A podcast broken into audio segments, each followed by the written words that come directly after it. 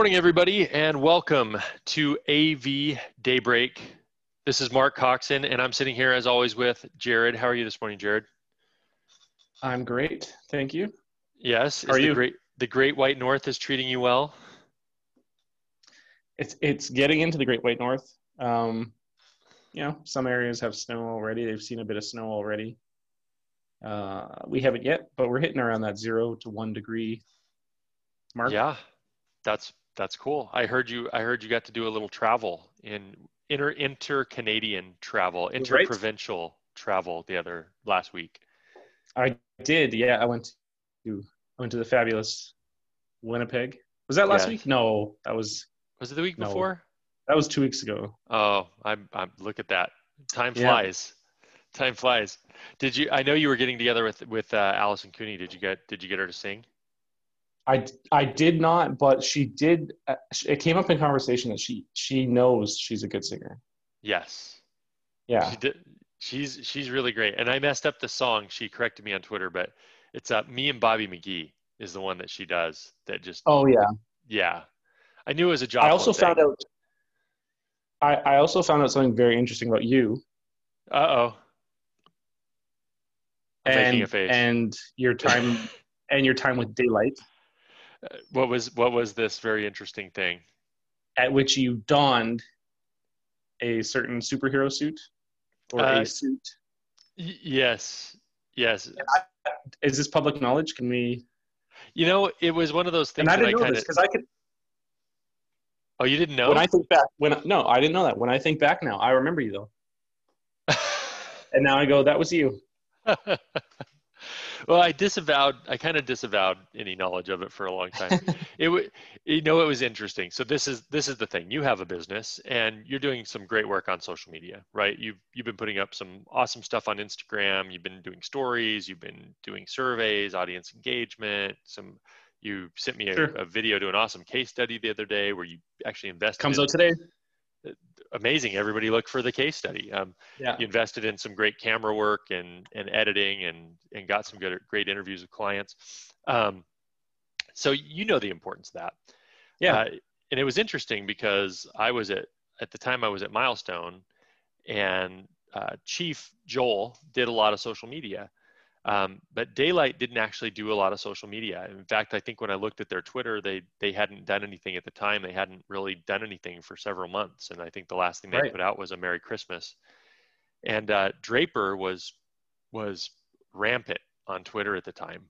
Uh, Sure. Penny and Terry were going crazy, and I'm like, man, what are we doing? Like, so I wasn't in the marketing department, and so uh, I decided I was just going to do this little rogue project and set up this handle, throw on a stupid suit, and just start tweeting anonymously and see what happened, right? And uh, As daily man.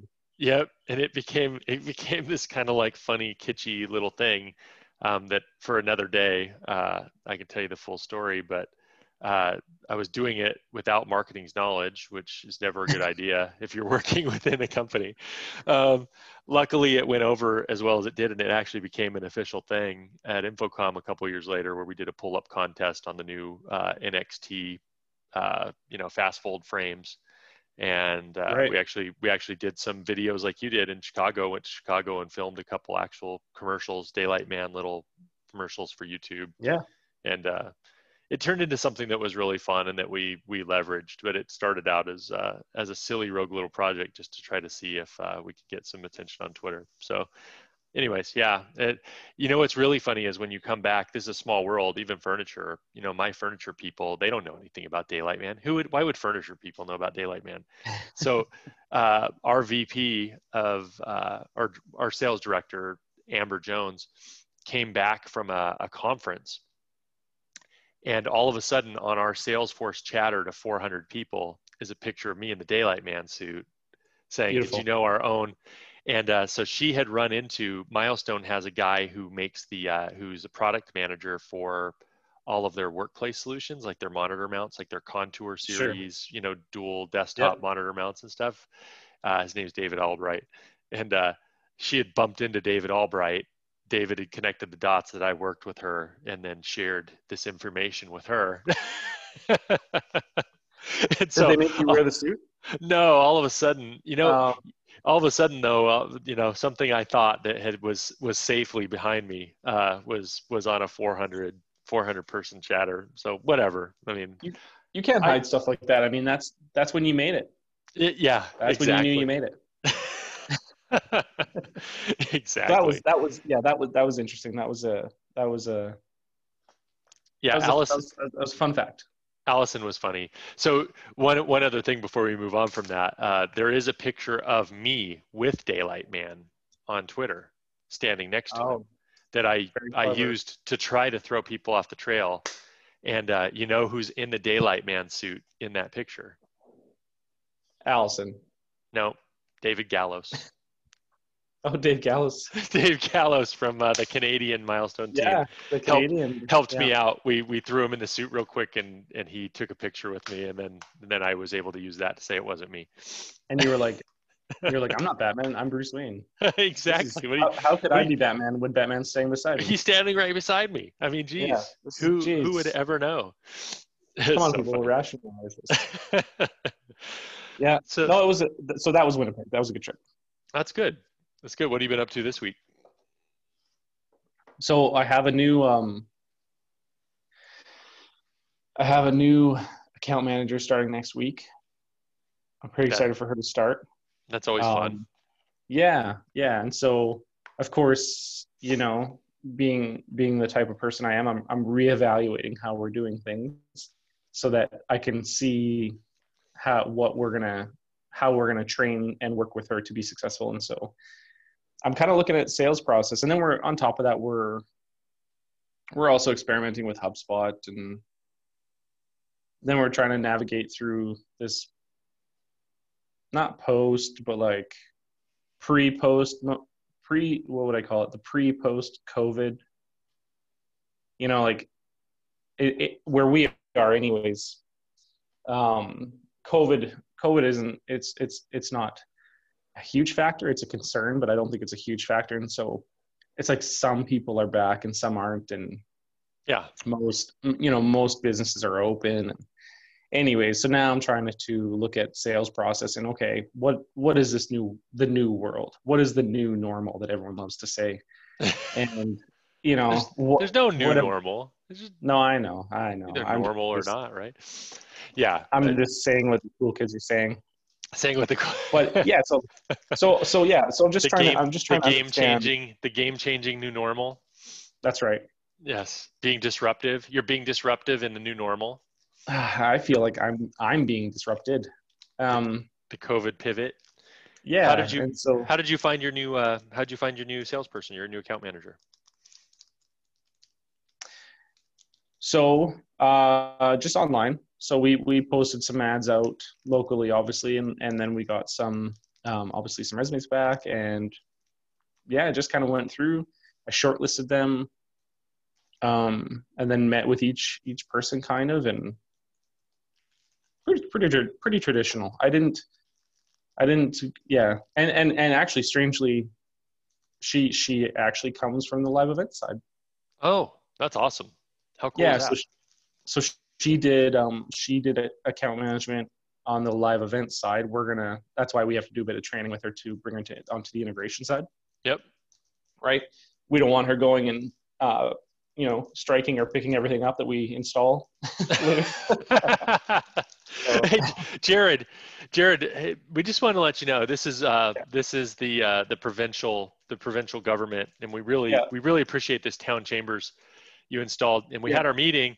Um, the meeting went great. It was it was awesome. Everything worked. Uh, it was easy to use. Our people loved it. Um, came in the next morning, and uh, It it was was all gone. Yeah. a bunch of guys in black came and just started taking everything down they they put it in black boxes. They threw it in a truck. Um, It, yeah, yeah, no, no. We want we want everything to stay where it is. So um, uh, yeah, so so so now I'm looking at how things like HubSpot and Salesforce because we we've never really used that before because it was just you know myself or like myself and one other, yeah, and so it's it's easy to track stuff like that. But when you and you know this when you start building a team, you kind of have to start not only the allowing the autonomy, but then on, with the autonomy comes the monitoring checks, right? Not not daily meet. I don't want to have daily meetings and weekly meetings and daily reports combined with weekly, you know, summarized reports. And yeah. So yeah, you, yeah. You, so what what you have people that are i mean you have people that are professionals and you don't want to babysit but you do want to have a you do want to have a process and you do want to have yeah. you do want to have some cadence of um, you know hey what are we what are we working on how are we moving things forward what have you seen that's successful is there some knowledge share we can we can um, you know put out to the team uh, yeah. to give us all a little bit of a, of a boost if we need it or an idea on how to get creative. I mean we're doing that we're doing that right now within within our company and i'm always doing that with my team too. It's uh, you know it's good to have those to kind of have those check-ins and what's working for people and and and that. So what do you think will be the biggest change or what do you think you, you, the biggest gap is to try to to try to bridge when you're looking at processes like that? Well two two things that i've that i've come to realize is is is i'm you know i i'm a business owner imposter and so I research a lot. Sure. Um, you know, and so um, I, I, research a lot to see what's out there. You yeah. know, and I don't want to reinvent the wheel when people have successfully made a wheel. Sure. So as I'm reviewing different thought process behind, you know, formatted sales sales processes, um, what I realize is that a lot of them, a lot of the ones that you read about are really based on having like a widget Yes. Sell product X. And so what you should do is you have to do all your prospecting, right? And then you collect that database and then you you start reaching out to them and the goal is to get as many demos or meetings as you can to so that you have the opportunity to show product X. Yep. And then at the end of the demo, you're hopefully turning around and you're saying, how many would how many product X's would you like to buy? And the client says 12. And then you report that into your sales process. You know, had 30 meetings, sold yep. 12 widgets, whatever. Yep.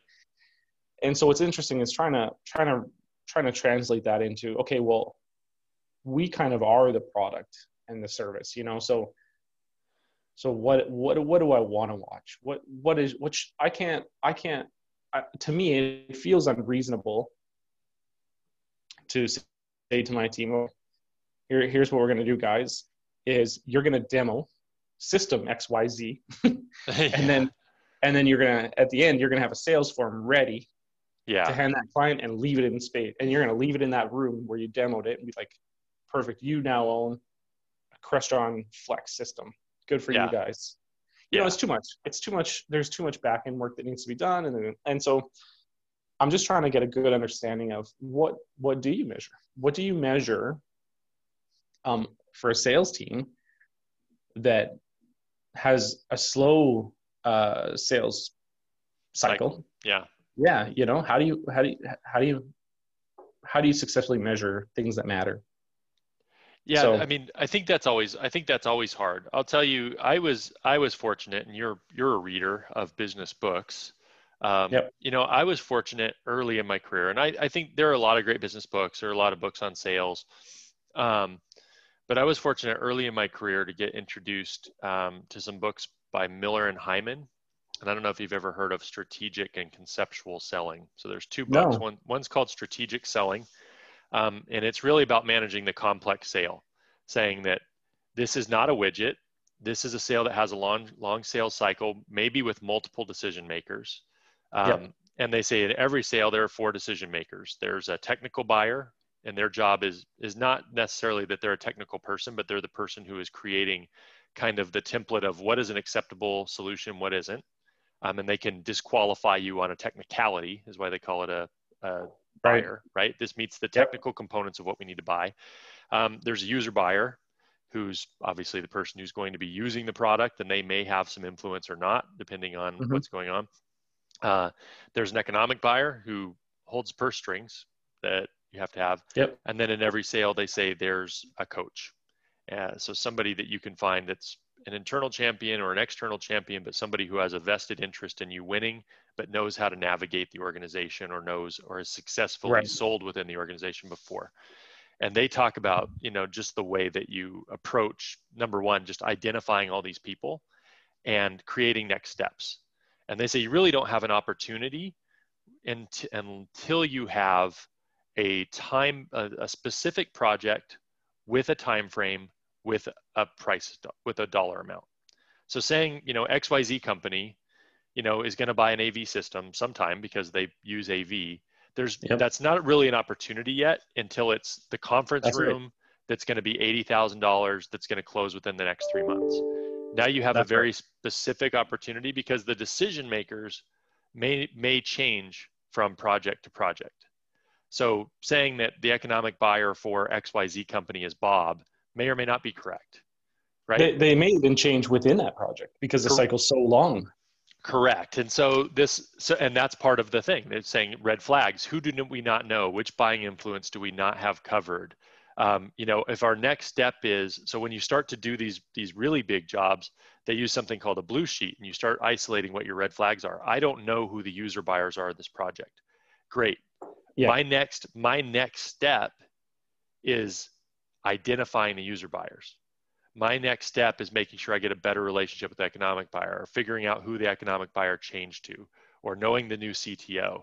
So as these things yeah. pop up, you your actual process goes through okay, what I'm trying to do as I go through is I'm eliminating these gaps in my knowledge to make sure I'm in the best position to be the one who wins this job when it goes forward. And so it kind of gives you this really cool process of what are all the things I know, what are all the things I don't know, what do I need to know in order to be successful? And they give this example of, you know, like a guy who has a, a relationship with a company and he's always sold to them. He sold to them for years. Um, he asks them when they're going to be doing their next stuff and they say November and he calls back in November and they say, oh, we, we actually did that refresh last month with someone else. Yeah. And you're like, wow, how did that happen? yeah. There, there goes the rug under my feet kind of. Yep. And so it's that mode of, um, thinking uh, having one base covered or thinking you know the account sometimes hurts you and always exploring okay is there anything here i'm missing right? Yeah. Um, and going through that process is pretty interesting. Now not every sale deserves a sheet like that like a full blue sheet that you would go through and do but the mental process of just being cognizant of those things you know like a cto yeah. changes within a company you know right away if you're in Miller Heiman mode that just knowing the IT manager may not be helping you, even though he loves you to death and he hires you every single time, right? Yep. So it's um it's cool, and the the reason I mentioned the other one, conceptual selling, conceptual selling is much less about managing um, through the process, but about selling um, something that's not a widget from a, uh, I guess, from an exploratory standpoint. And what they talk about, what you're kind of talking about with this widget-based sales approach, is that um, yeah. most salespeople do a uh, convergent process, meaning they have a product and then they they circle out from that product to who uses this product and then circle That's out right. from there and they they're in this very single tr- channel track of i have a product that does this and now i'm going to find the people that ha- need a product that do this but that's not usually the way people buy things the way people buy things isn't in a single lane. The way people think through a problem is I have this problem. Here are seven different solutions. Now, how do I start to winnow down those solutions to find out which one is actually the right one for me? And so they go from more of a divergent thinking first. They're not yeah. trying to hone down on the product. They're first they're exploring all the solutions, and then they go into that that mode of like, pyramiding it back into what is the best solution for me at this point in time based on what's available. And uh, that one's a cool one too. But those are those are two that if you like books, um, that might just be interesting to to pick up. But it's it's definitely more about like what you're talking about. You know, we're in a we're in a mode where we're not you're not going to get a PO when you leave the room. There's a lot more yeah. work to to be done. And how do we make sure that somebody else isn't doing that work better? Well, and so when you think about that, it's like, okay, well, even in either process that you just explained, what what are you watching your team for? You know, are you are you monitoring if if you were if you were tracking, right? Let's let's throw the word KPI out there, which I I know it has, it, it has a negative connotation, and Sure. I and I get it. But but every every company needs to have that scorecard. Every company needs to have Yep. some sort of measurable way to track their successes or failures. So, in the processes you identified, Yep. What what what's on the scorecard? What numbers are on the scorecard from your sales team when you're are you tracking how many meetings they had? Are you tracking how many contacts they've created? You know, um, and that's that's kind of where I'm stuck, right? Is what So yeah, Or- so I, I think there's a lot of ways to do it. Let me tell you the ones that I've found the most valuable, and and some of them come from places I've worked, and some of them just come from, you know, stuff we do where I'm at, and some of them are more my my Sure. pieces. Um, so I I like tracking meetings just for activity, but I don't I you know dropping off donuts at XYZ Co to That's me right. isn't a meeting, and Yeah. unless it's important for you to remember as a salesperson, I don't need that input as a touch in the CRM. Right. Like it, it doesn't help anybody else looking to know what we've been doing with the account to say, you know, I called, I called so and so and left a message. Yeah. Right. Like if you need that internally to manage to manage your your touches and to make sure that you're not over or under servicing yeah, a client. I like there's a way to use that number. Yeah, Correct. Yeah, and I and I think this I think that part is up to the salesperson. Like whatever process Sure. you need to do to make sure you're staying in, in constant connection with your customers or or pursuing your accounts, you know, that you want to develop at the right pace, um, please use that. But Yeah. just know that I'm not looking at that as like is John doing it or Cheryl doing their job, right? Like why haven't you dropped donuts off this week? yeah, exactly. So so for me That that's was on your list. so for me the, the the meetings are important but i want relevant like log the stuff that's relevant from a kpi perspective you know what was a relevant meeting moving something forward Right. um, i think that's in there um, i know when i was at milestone um, and i think it it mirrors kind of something i was just saying with the Miller Heiman thing at milestone any major account that we had our job was to to be five deep in the account so, do we have five valuable relationships cross disciplinary in account? Yeah. And when you're talking about creating contacts, you want to be strategic about that. Like, I can know the six salespeople, but if I don't know anybody in engineering, what are the chances that I'm gonna that I'm gonna have a great relationship with that account? Right? Yeah, An- Anthony um, Anthony Iannarino, Yes. if I'm not butchering his name, um, you know, author of Eat Their Lunch or the the last sales book you'll ever need. That's that's exactly what he talks about too. Is he he says a lot of people make the mistake of just shooting after what they call the decision maker. Right? We talked about the CEO of the problem. Yep. But um, but but making yourself known or aware to ten people at that company from any level or Yeah. cr- like you mentioned cross discipline is is advantageous. Yeah. So, you know, being five deep. So on accounts where we say, hey, these are these are strategic accounts. These are accounts that we if we could if we could change our business tomorrow, if Hillman AV could double its business in the next year, which four or five accounts would you need to get to double your business? Yeah. You know, and then when you're looking at those accounts, when you're looking at your salespeople, say, hey, these are the five or these are the six or this is our profile. I want you to add two accounts like this into our CRM or into your pro, into your prospecting per quarter. Every quarter, Right. find two companies and start to make efforts to develop a relationship with these companies. And if we get two of them over the course of the year and you're chasing eight, like we're gonna we're gonna grow our business. Like these are accounts we're gonna grow our business with. And so when you're looking at that, you know, you look at okay, are they how many how many contacts do you have within that account? And what departments are they in? And what roles Yeah. do they play in the decision making process? And then you can really start to go okay my salesperson is developing a relationship here or they've hit a wall. And when they've hit a wall then you start to say okay what can i do to help you reach this next this you know this next goal of making sure that we know who the cto at this company is or that we get a we get them to a job site to walk a to walk a, a current project with us so they can see the kind of work we do. So if we identify that as a next valuable step you know how do i help you do that? And a lot of times you know in in Miller Heiman too to to pimp that a little more i guess they you know they talk they talk about like selling. You know sometimes the cto will meet with the salesperson and sometimes the cto won't but some, Yep. but that same cto may meet with jared hillman because you're the business owner Is that is that crazy? So sometimes saying, you know what, I'm not having success here, Jared, or saying, you know what, I think, I think Sod would have a lot in common with this person. And I think we need to get he and I together to this site yeah. and talk to this CTO because I think he may gel better with that.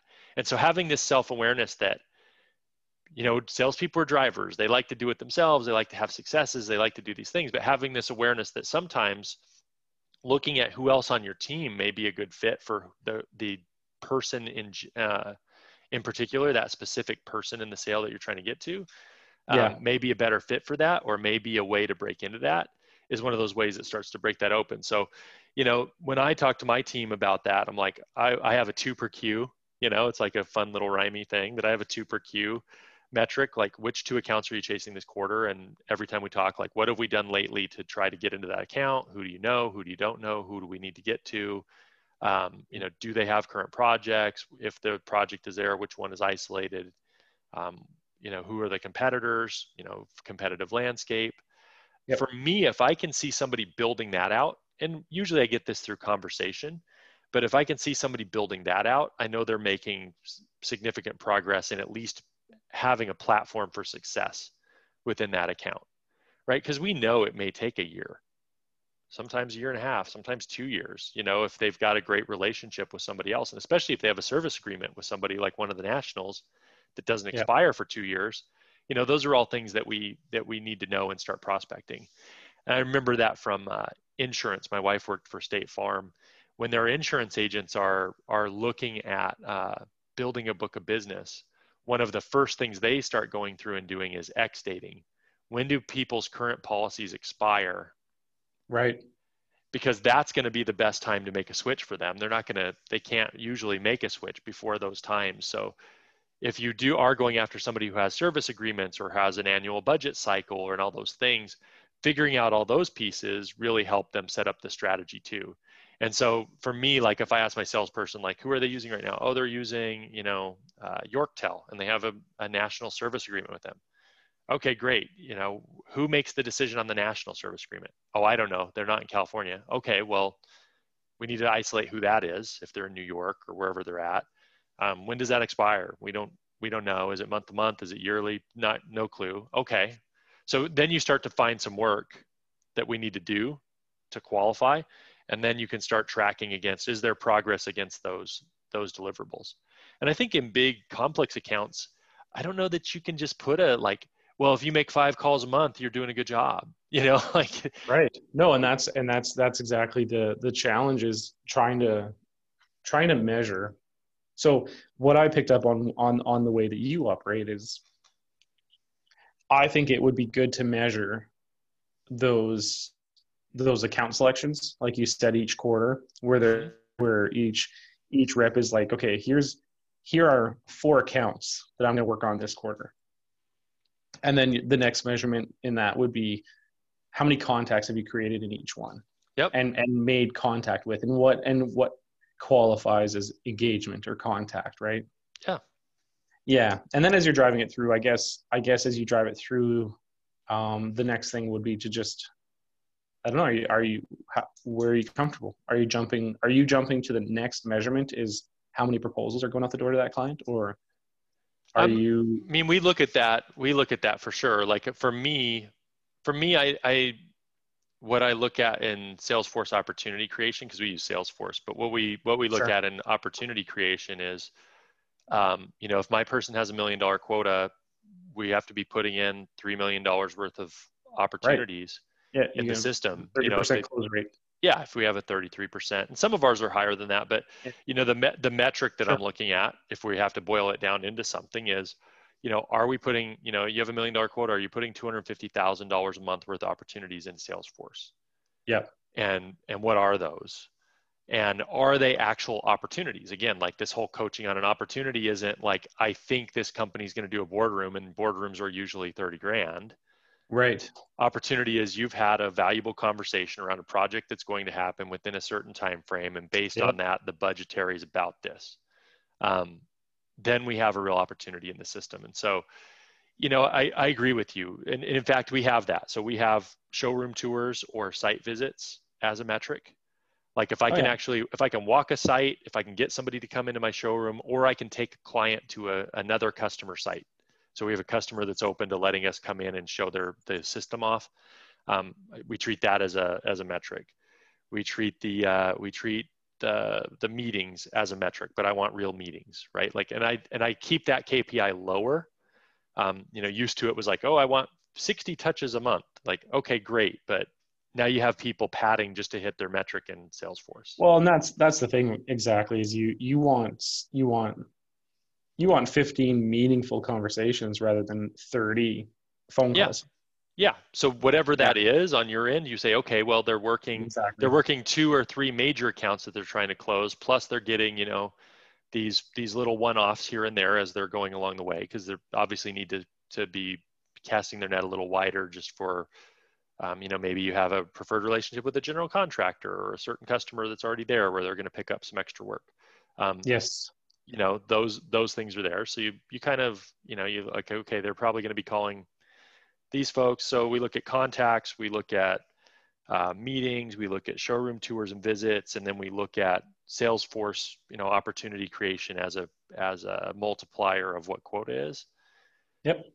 and and then just make sure that those aren't going past due that we're moving those forward and anything that's very complex we do a blue sheet on. If it's so we do what we call must wins. Like for us they're over $200000 you know if somebody has a, uh, a project or an opportunity that's over $200000 we want to be tracking that in a special way and talking about it um, to make sure we're consistently moving it forward and we're not falling out of the mix on it. Um, and and So that you know seems to work pretty well you know? You know what's you know what's cool about the what I love about it, and I this is this is the one aspect about stuff like EOS or or even just stuff that I've got to do in my own business is I do love the process. Like so whatever whatever I whatever I create or develop, what I'm hoping and what I look for is the success of it. And so I love that creation side, right? Like I love saying, okay, if we need to sell a million dollars this year, and then you start working backwards, right? And it's like, okay, now let's deploy this. And when you start seeing the success of it, super cool. Yeah, it is super cool, and it's it's fun to watch people succeed within within the Yes. system. Um, Mhm. And what I find, what I find, honestly, the most rewarding is to find people succeed using their own unique skills, talents, and kind of method of doing it, even though we're all working off of the same Yeah. kind of skeleton framework, right? And Yep. for me, that's always fun to see that I have three completely different personalities and types of selling on my team, and they all three can be successful, even given you know given the the structure of the team. Yeah, they all they all have the same they all have the same core process that they follow, but you allow them to to put their own nuances in there because that's Yeah, that's what makes them them, you know. Yeah. yeah. The last thing I want to do is is dictate how somebody does something. Like I don't. I, I've always told them like I don't want to change what you love about what you do. So you know the things you love about your job. My job is to make sure that you can continue doing the things you love the most in the way you love to do them. Yeah. but that I'm helping you block, tackle, and strategize to Yep. get our internal processes out of the way to help you clear hurdles that you see for sales, um, whether that's giving you new resources or, or, or helping you guys collaborate on something or getting the right person to site, and then just making sure that we're um, doing that zoom out you know uh, a lot of times when we're in the project it's really hard to see what it is and you talk to somebody else and all of a sudden they're like have you tried this? And you're like wow that's a really good idea. Like i never thought of that because i was too close to it right? That whole idea of being too close to something. And so i always see my job as a as a director as you know doing that. I block and tackle and then i help give the aerial view of the field. And if i can do those two things i think you know i let the players play. That's that's their job Yep. you know like uh, who's to say the way you leave a voicemail is any better than the way I leave a voicemail? It's it's just it's so subjective and to me egotistical to say, oh, because you didn't say four words that I would have said that you're gonna that that that's not gonna work for you.